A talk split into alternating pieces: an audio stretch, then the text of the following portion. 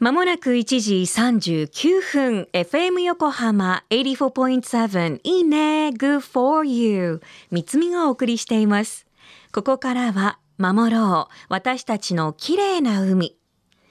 今年開局35周年を迎える FM 横浜では持続可能な開発目標 Sustainable Development Goals SDGs の中から14番目の目標海の豊かさを守ることを中心に海にまつわる情報を毎日お届け。今週は北海道大学北方生物圏フィールド科学センター厚岸臨海実験所で海洋生態学を研究されている教授中岡正弘さんのインタビューをオンエアしています。今日は海草アマモがもたらす海中環境について。FM 横浜いいね Good for You をお聞きの皆さん DJ 三つさんこんにちは。中岡正弘です。えっ、ー、と、アマモ自身が草なので、まあ普通に考えると陸上でもそうなんですけど、草の方が木よりも成長は早いんですね。まあ環境にもよりますけど、それでアマモの仲間もあの光が十分に届いて、栄養の元になる窒素やリンがちゃんとあると、ぐんぐん夏の間特に成長します。で、えっと、私たちは測定した立山もって別の種類なんですけれども、背丈があの12月には2メートルぐらいの高さ、それでも大きいんですが、だった植物が半年後に行くとですね、えー、8メートルぐらいになってる。半年で6メートルぐらい、だから、まあ、ビルで言えば2階か3階分ぐらいをぐんぐん成長してしまうぐらい成長が早くてですね、でまあ、成長が早いっていうことは、あのそれだけ光合成をして、無機物から、ね、二酸化炭素を使って有機物でんぷんとか糖分とかタンパク質とか作ってるわけなのでそういうのがたくさんできるということがそこの場で住む動物たちの餌としても、まあ、たくさん餌があるっていう状況を作ってるっていうことで重要な役割かなというふうに考えられます。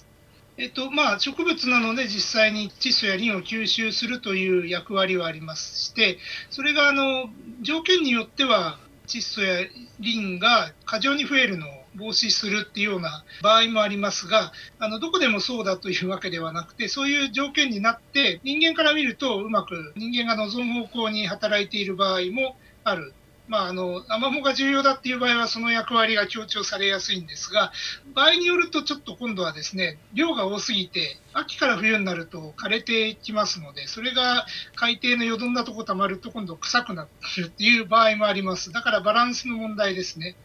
で、えーと、ただあの、生えてない場所に比べるとあの成長量が多いってことは、あのリンとか窒素もその分吸収してる。で、あとそれをですね、海藻との違いは、地下に根や地下系があって、まあ、どっちかっていうと笹とか竹みたいな感じですね。地下にも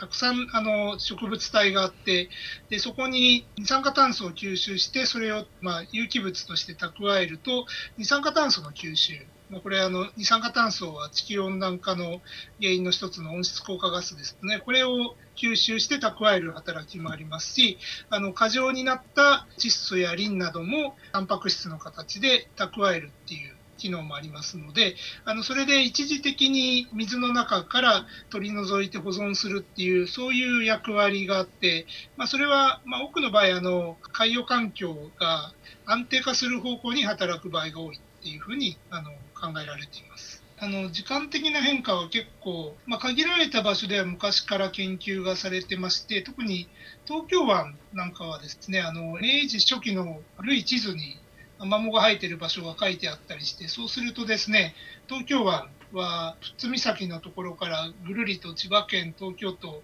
で神奈川県金沢区横須賀ぐらいまで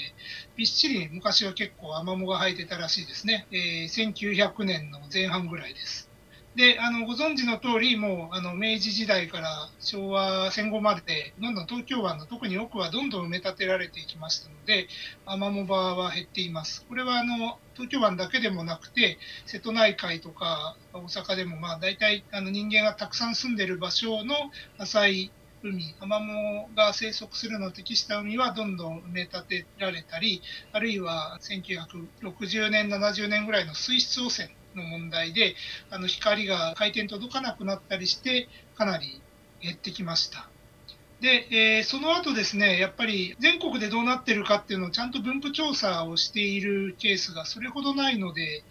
1970年から90年代にかけて、えー、と大きく減ったっていうことは全国規模で分かってるんですが、えー、その後どうなったかっていうところが、実は21世紀に入ってからの方がデータがあまりまとまってなくてですね、今、あの私や私の研究の一緒にやってる方と一緒に新しい資料をまとめてるとこなんですが、えー、と場所によってはまた水質が改善されて自然にも増えてきてる場所もある一方あとあのやっぱり減り続けてる場所もあるということが分かってきましてでそれが場所とか地域によって違うので、えーと、とおそらく一つの要因でみんな決まってるわけじゃなくてあのいろいろな複雑な関係性があるんだろうなということを考えて、それをあの解明することがこれから必要だと考えています。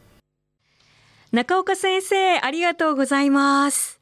東京湾の明治初期の地図には富津岬から横須賀までびっしりアマモが生えていたと書かれていたんですね。1900年の前半くらいまでですって。で、その後、東京湾はどんどん埋め立てられていき、アマモ場が減っていって、で、1960年から70年くらいの水質汚染などでさらに減っていくんですが、21世紀に入ってからの状況がわからないと。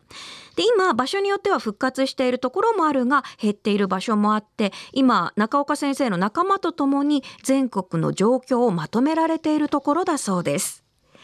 海辺の環境を支配る生き物の一つとしてアマモがある。海の中で光合成をして二酸化炭素や窒素やリンを吸収。地上の植物と同じように地下に貯蔵する。で、その活動があって海洋環境が安定し生き物たちのとっても栄養ある場所として賑わいを増していくんですね。半年でおよそ6メートルも大きく育つと言われているアマモの仲間、タチアマモ。タチアマモは三浦半島の西側にも生えているそうなので、もしかすると海上から緑の草原が見えたりするときは豊かなアマモ場っていうことかもしれません。今日のお話はさらに詳しく FM 横浜の特設サイト海を守ろうから聞けます。FM 横浜ではこれからも海岸に流れ着いたゴミなどを回収し海をきれいにしていくために県内の湘南ビーチ FM レディオ湘南、FM 湘南ナパサ、FM 小田原のコミュニティ FM 各局と、その他県内の様々なメディア、団体のご協力を得ながらやっていきます。これらのメディアは、神奈川、守ろう、私たちの綺麗な海実行委員会として、日本財団の海と日本プロジェクトの推進パートナーとして活動。FM 横浜、守ろう、私たちの綺麗な海、Change for the Blue。来週も中岡先生のインタビューをお聞き逃しなく。